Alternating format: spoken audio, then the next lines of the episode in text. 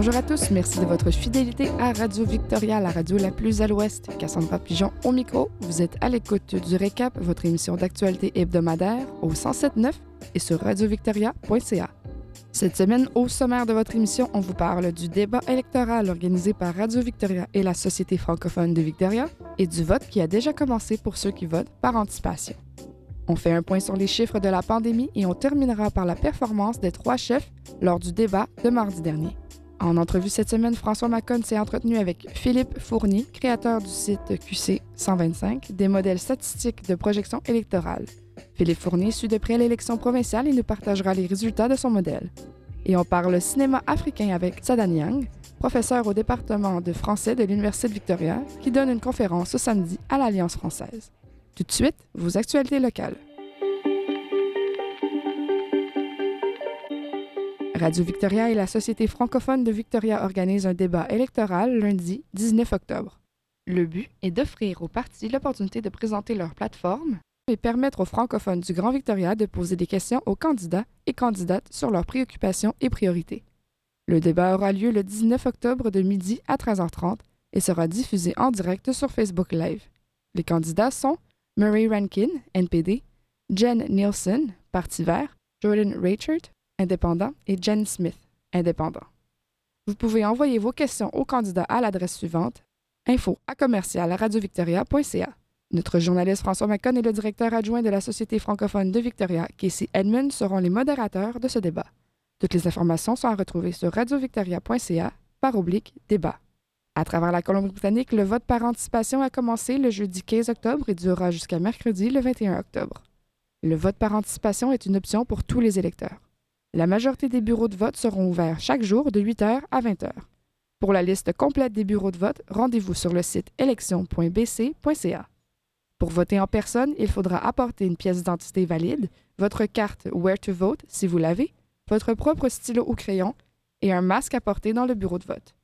BC Transit a annoncé que le transport en commun sera gratuit dans le Grand Victoria le jour du scrutin, le 24 octobre prochain.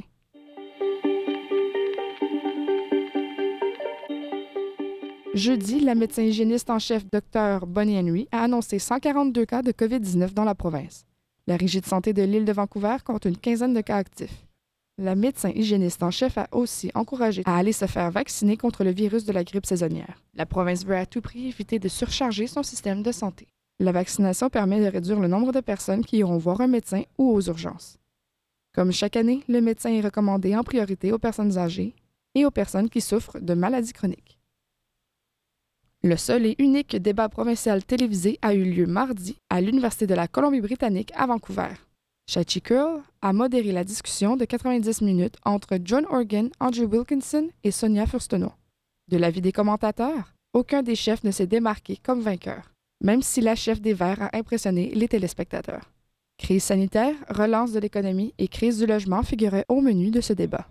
Sur le terrain de l'environnement, le chef des Verts, Sonia Furstenau, a lancé une attaque en règle contre ses deux opposants pour leur soutien au projet de barrage hydroélectrique Site et au terminal de gaz naturel liquéfié à Kitimat. Andrew Wilkinson s'est lui attaqué au plan Clean BC mis en place par le gouvernement Organ, notant que les émissions de gaz à effet de serre ont augmenté chaque année avec ce plan. John Organ a quant à lui expliqué que son gouvernement avait hérité du projet Site des libéraux et avait fait au mieux pour les contribuables. Il a par ailleurs réitéré son soutien pour le projet de LNG à Kitimat.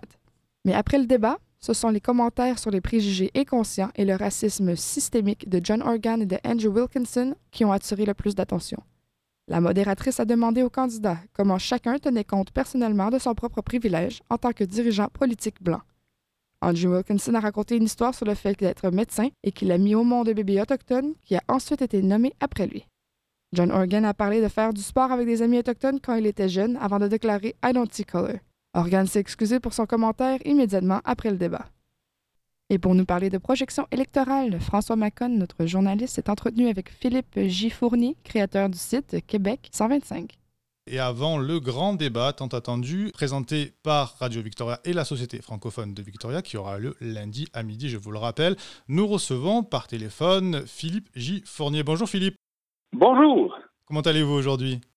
Écoutez, ça va très bien. Euh, je suis de près votre élection. Elle semble assez intéressante. C'est une élection pendant la, la COVID.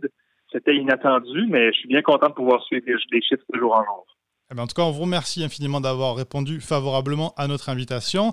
Je rappelle que vous êtes euh, créateur de QC 125 et de 338 Canada. Ce sont euh, des modèles statistiques de projection électorale. Et ça tombe bien, puisqu'on a beaucoup de questions à vous poser, des questions statistiques sur les projections que vous avez euh, publiées récemment concernant cette élection provinciale. Alors, c'est une étude statistique très complète que je recommande à nos auditeurs et que vous pouvez retrouver sur qc125.com. Alors, on va peut-être commencer avec une première question. Les chiffres des sondages que vous avez compilés et publiés euh, résultent d'enquêtes qui ont été conduites avant le débat de mardi soir on reviendra évidemment sur le débat dans une question suivante, mais c'est important de le rappeler pour bien contextualiser. Et selon vos projections, on peut dire que le nouveau Parti démocratique fait clairement course en tête avec près de 50% d'intention de vote et qui serait le NPD donc le grand vainqueur de ces élections dans 96,6% des scénarios. C'est bien ça? C'est bien ça, oui. Écoutez, euh, on regarde euh, les sondages qui ont été publiés avant le débat. On a Research Code qui donne 48% pour le NPD, Léger, euh, une des meilleures firmes au Canada, qui donne 50 et Ipsos 52% Et donc, ce sont des niveaux euh, assez uniques pour le NPD. Euh, jamais de son histoire, il n'a obtenu des appuis aussi forts. Maintenant, est-ce qu'ils vont être capables de les traduire en vote? C'est que le vote par anticipation a déjà commencé, mais de, traduire des appuis théoriques que sont des sondages en vote, c'est une toute autre, euh, autre chose. Et c'est bien sûr une élection qui s'avère très difficile pour les libéraux si les chiffres continuent de la sorte. Oui, les libéraux que vous annoncez à 36,2 c'est bien ça? Exactement. Donc, ils ont perdu un peu de terrain depuis l'élection, mais surtout lorsqu'on regarde la division régionale des votes, les libéraux, même s'ils ne sont pas favoris dans la grande région de Vancouver ou sur l'île de Vancouver, ils ont perdu beaucoup d'appui dans ces deux régions-là et pourraient être euh, limités à peut-être une poignée de sièges. On parle de métro Vancouver, j'ai 35 circonscriptions au total. Elles sont, les libéraux sont projetés vainqueurs dans seulement six. Et donc, c'est impossible, euh, statistiquement, juste avec les chiffres, pour les libéraux de pouvoir remporter une élection avec aussi peu d'appui dans Métro Vancouver et bien sûr aussi sur l'île de Vancouver. Alors, on reviendra un peu plus tard sur euh, les résultats en fonction du découpage territorial. Un mot sur les Verts que vous annoncez à 12,5%. Pour l'instant, c'est moins bien que leur élection historique. On reviendra aussi sur le score des Verts en 2017, qui était à 17%. Alors, une deuxième question. Mardi soir euh, a eu lieu le premier débat, et le seul d'ailleurs, débat télévisé de cette campagne, entre les chefs des trois principaux partis. Et on a eu euh, l'impression, et j'imagine que c'est une impression commune, qu'aucun candidat n'a réellement été désarçonné ou euh, mis en difficulté durant cette épreuve. Est-ce que c'est votre impression également?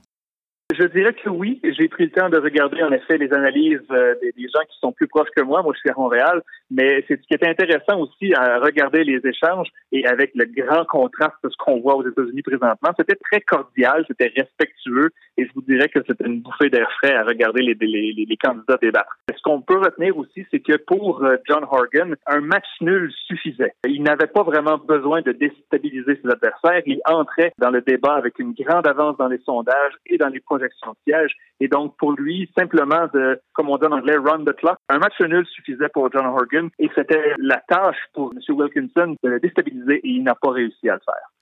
Un mot aussi sur la méthodologie. Alors, je sais que vous êtes très attaché à l'utilisation des données euh, démographiques. Alors, si on rentre un peu plus dans le détail de ces projections, on s'aperçoit que les résultats ne sont pas forcément aussi homogènes, euh, en tout cas euh, aussi lisses et homogènes que pourrait laisser apparaître la, nette avance du NPD, notamment concernant le découpage territorial, et vous en avez parlé précédemment, puisque les libéraux arrivent en tête dans les régions de l'intérieur et du nord. Alors, avez-vous observé d'autres tendances notables, peut-être par catégorie socio-professionnels ou par tranche d'âge, par exemple? Ce que l'on voit présentement, et en fait, je, fais une petite parenthèse sur le modèle QC125, c'est que bien sûr, je prends les données du recensement qui sont généralement découpées par région et dans certains cas par circonscription même. Et, ce que je remarque avec les tendances des élections fédérales et provinciales du siècle présent, c'est que le plus grand clivage auprès des électeurs, c'est vraiment le clivage urbain versus rural. Et quand on regarde partout au Canada, et c'est un peu aussi la même chose en Europe et aux États-Unis, on regarde que les centres-villes et les grandes villes portent beaucoup plus à gauche et au centre-gauche, alors qu'en région rurale, ça porte généralement à droite. Évidemment, c'est une généralisation, mais statistiquement, ça semble fonctionner. Et ce que je disais tantôt sur les libéraux qui ont de la misère à percer en, dans Métro Vancouver et sur l'île de Vancouver, ça se reflète ici. On voit que les libéraux fonctionnent beaucoup mieux dans les régions beaucoup plus rurales. Et, en fait, avec un parallèle avec le fédéral, je fais une, un parallèle direct avec la densité de population. Les conservateurs au niveau fédéral performent bien dans les circonscriptions où la densité de population est très faible. Et donc, je prends bien sûr les niveaux d'éducation, les tranches d'âge, mais vraiment le, clivage rural-urbain est le plus important. Et on voit que ça fonctionne aussi au niveau provincial en Colombie-Britannique. Alors un mot sur les préoccupations des électeurs. Vous avez vos confrères d'Angus Red qui ont publié récemment un sondage concernant des thématiques qui préoccupaient les Britanno-Colombiens. Est-ce que vous avez euh, des données concernant euh, eh bien, euh, les, thèmes qui arrivent en tête? On sait que évidemment la gestion de la crise sanitaire de la Covid-19 apparaît très très importante dans ce contexte pour les citoyens qui vont se rendre aux urnes le 24 octobre prochain.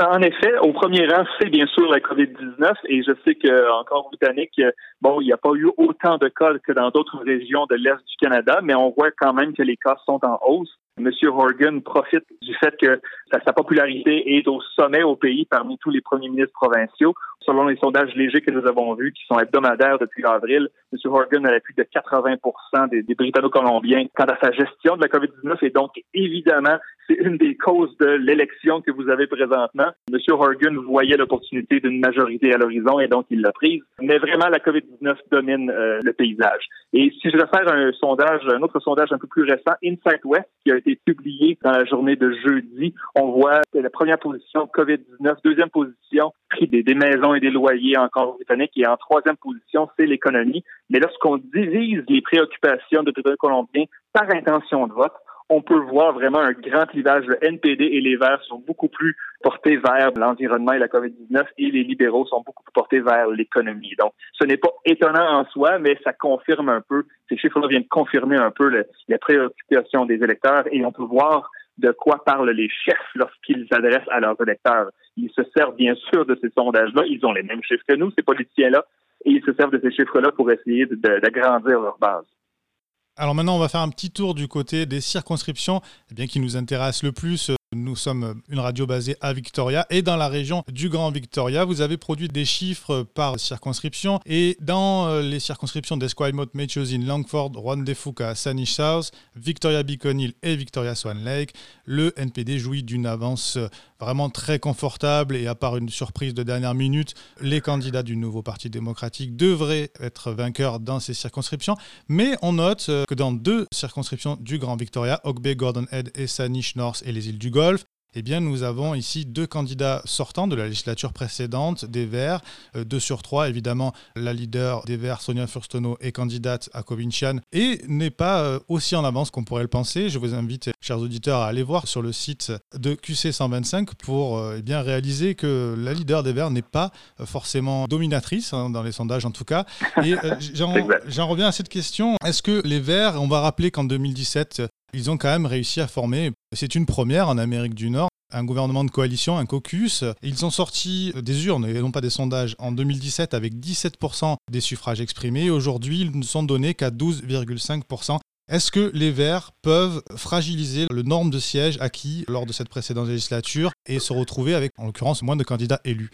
Je vous dirais d'abord d'emblée qu'au Canada, un candidat élu du Parti vert ou des partis verts n'ont jamais perdu une circonscription. Lorsque le Parti vert s'accroche à une circonscription, généralement, ils y restent. Et on pourrait voir pour la première fois des partis verts perdre une circonscription ici. Alors, lorsqu'on regarde, il y a plusieurs choses à considérer. D'abord, bien sûr, les sondages sont en baisse. Ils ne sont pas à 17% ils sont autour de 12 ou 13% Est-ce que ça pourrait remonter? Bien sûr, il reste euh, encore une semaine. Et euh, bon, Mme Furtesso a quand même bien performé au débat des chefs. Je ne sais pas si ça va être suffisant pour remplacer la vapeur, mais c'est surtout lorsque, même si le Parti vert monte à 15 ou 16% son adversaire principal, c'est le NPD. Et si le NPD passe de 40% en 2017 à 51 ou 52% au niveau de la province, ça va être presque impossible pour les Verts d'avoir autant de sièges. Et donc, présentement, la projection donne deux sièges en moyenne pour le Parti vert. les sièges les plus propices, vous l'avez dit, Saanich North, Indy Islands et aussi Oak Bay, Gordon Head. Euh, pour l'instant, ces deux circonscriptions-là sont considérées comme des pivots dans le modèle. Et donc, ça, ça veut dire que c'est trop serré vraiment pour assigner un gagnant. J'assigne quand même une couleur favorite selon ce que mon modèle donne, mais pour les pivots, mon modèle, après cinq élections, a le bon gagnant dans 65 des circonscriptions. Et donc, je vous dirais que mon modèle dans les pivots a, le, a raison le deux tiers du temps. Alors, c'est extrêmement incertain et euh, ça va être une bataille de terrain à finir entre le NPD et les Verts dans ces circonscriptions-là une bataille de terrain d'autant plus difficile à gagner pour les candidats dans ce contexte de pandémie où la campagne eh bien, est très très inhabituelle. En tout cas, Philippe Giffournier, merci infiniment d'avoir été avec nous aujourd'hui. Ça m'a fait grand plaisir. Merci pour votre appel. Je rappelle votre site internet euh, qc125.com où vous pouvez retrouver tout un ensemble de données statistiques sur ces élections en Colombie-Britannique. Eh bien, on reviendra peut-être vers vous euh, d'ici euh, le jour J pour voir s'il y a eu des, des grands changements, même si, on le rappelle, le nouveau Parti démocratique est donné largement gagnant. Merci beaucoup d'avoir été avec nous aujourd'hui, Philippe. Merci beaucoup. Au revoir. Au revoir.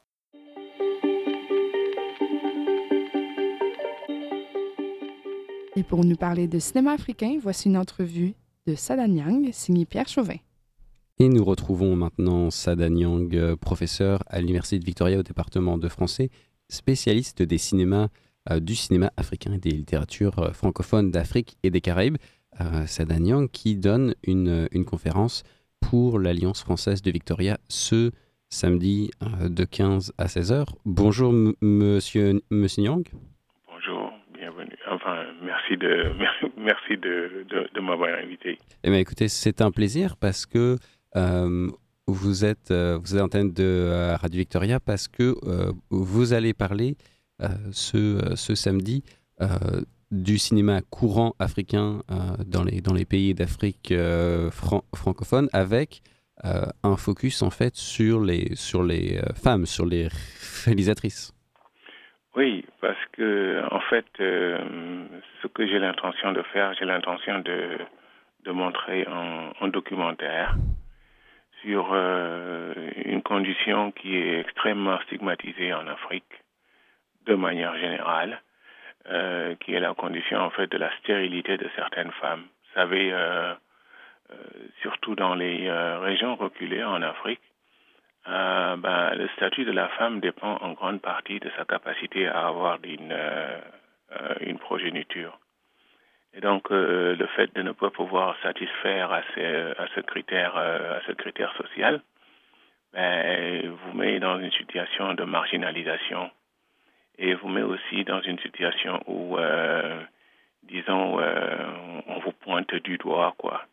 Et ceci, euh, sans que vous n'ayez accès, en fait, au, au traitement qui, qui pourrait vous bénéficier, étant donné la situation économique de la, plupart de ces pays africains. Donc, le film s'appelle L'arbre sans fruits et euh, le film a été fait, je crois, en 2016 par une réalisatrice euh, du Niger euh, qui s'appelle Aïcha Maki. Et donc évidemment, vous allez commencer, oui, vous allez commencer cette conférence par la projection de ce film pour nourrir ensuite une discussion en fin de conférence. Oui, parce qu'en fait, ce que je, plutôt que de donner des disons, euh, une, euh, des idées assez euh, générales sur le sur le sur le cinéma et puis sur la production cinématographique en fait actuelle en Afrique. Je voudrais que ça serve en fait d'illustration que peut-être qu'à partir de cette, illustration, il pourrait y avoir des questions non seulement sur sur le thème du film, mais aussi sur les modalités de production aussi de ce genre de film. La même manière, et, aussi sur les modalités aussi de réception de ces films euh, en Afrique et peut-être aussi à l'extérieur de l'Afrique. Oui, parce qu'évidemment, euh, euh, au Canada, la, couverture des enjeux dans les pays francophones, les pays francophones en, en Afrique, et je pense peut-être presque inexistante. Alors, effectivement, ce serait intéressant d'en apprendre plus, mais surtout de savoir quelle est la réaction effectivement de la population, des élites, du monde culturel face à ça, parce qu'évidemment c'est un sujet assez difficile à aborder, assez tabou, et qui plus est, et qui est abordé par une, par une femme. Oui, oui, mais non, mais c'est-à-dire en fait que nous sommes, nous sommes en plein dans, le, dans cette situation où euh, certaines femmes africaines ont décidé de décrire leurs propres conditions elles-mêmes. C'est-à-dire de ne plus simplement laisser ça aux spécialistes euh, qui viennent faire des enquêtes, etc., euh, etc., mais qui décrivent en fait ce qu'elles vivent du dedans. Et c'est une manière aussi de se prendre en charge c'est une manière de, disons, euh, de se regarder et puis euh, de regarder aussi la société autour de soi. Et aussi, euh, peut-être en montrant ce genre de film, peut-être qu'il y aurait une chance de.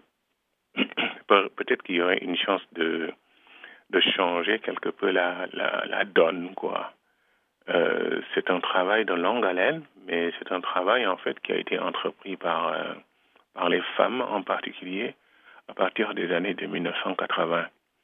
Parce que c'est simplement, c'est seulement à partir des 1980 que l'on voit euh, un nombre assez important de femmes avoir accès au financement nécessaire pour, euh, pour produire, pour produire des, euh, des films.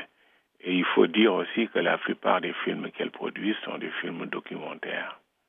Donc, enfin, c'est ce documentaire-ci, c'est un documentaire en fait qui parle de la vie réelle.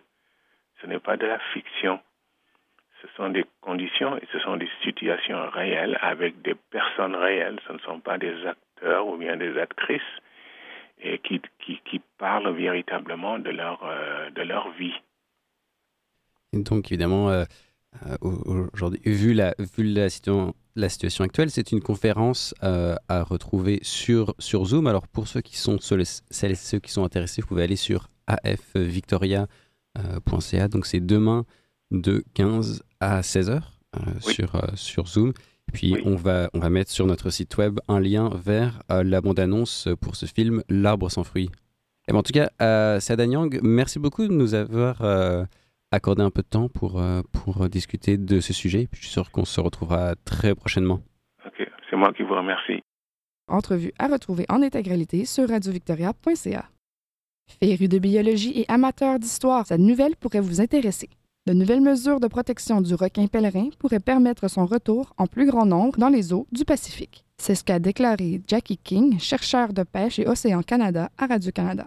Ce requin aux allures peu communes est deuxième plus grand poisson du monde mangeur de plancton, peut vivre jusqu'à 50 ans. Mais en 2010, le gouvernement fédéral a dû l'inscrire comme espèce en voie de disparition. Aujourd'hui, il n'en reste plus que 300 à 500.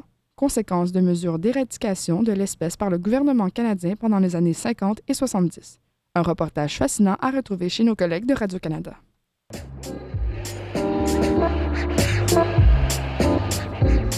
Chers auditeurs, c'est sur ces notes que se conclut cette édition du Récap, semaine du 12 octobre, à l'antenne du 107.9 FM. Rendez-vous la semaine prochaine pour le prochain numéro, samedi 15h ou encore dimanche 16h. À bientôt!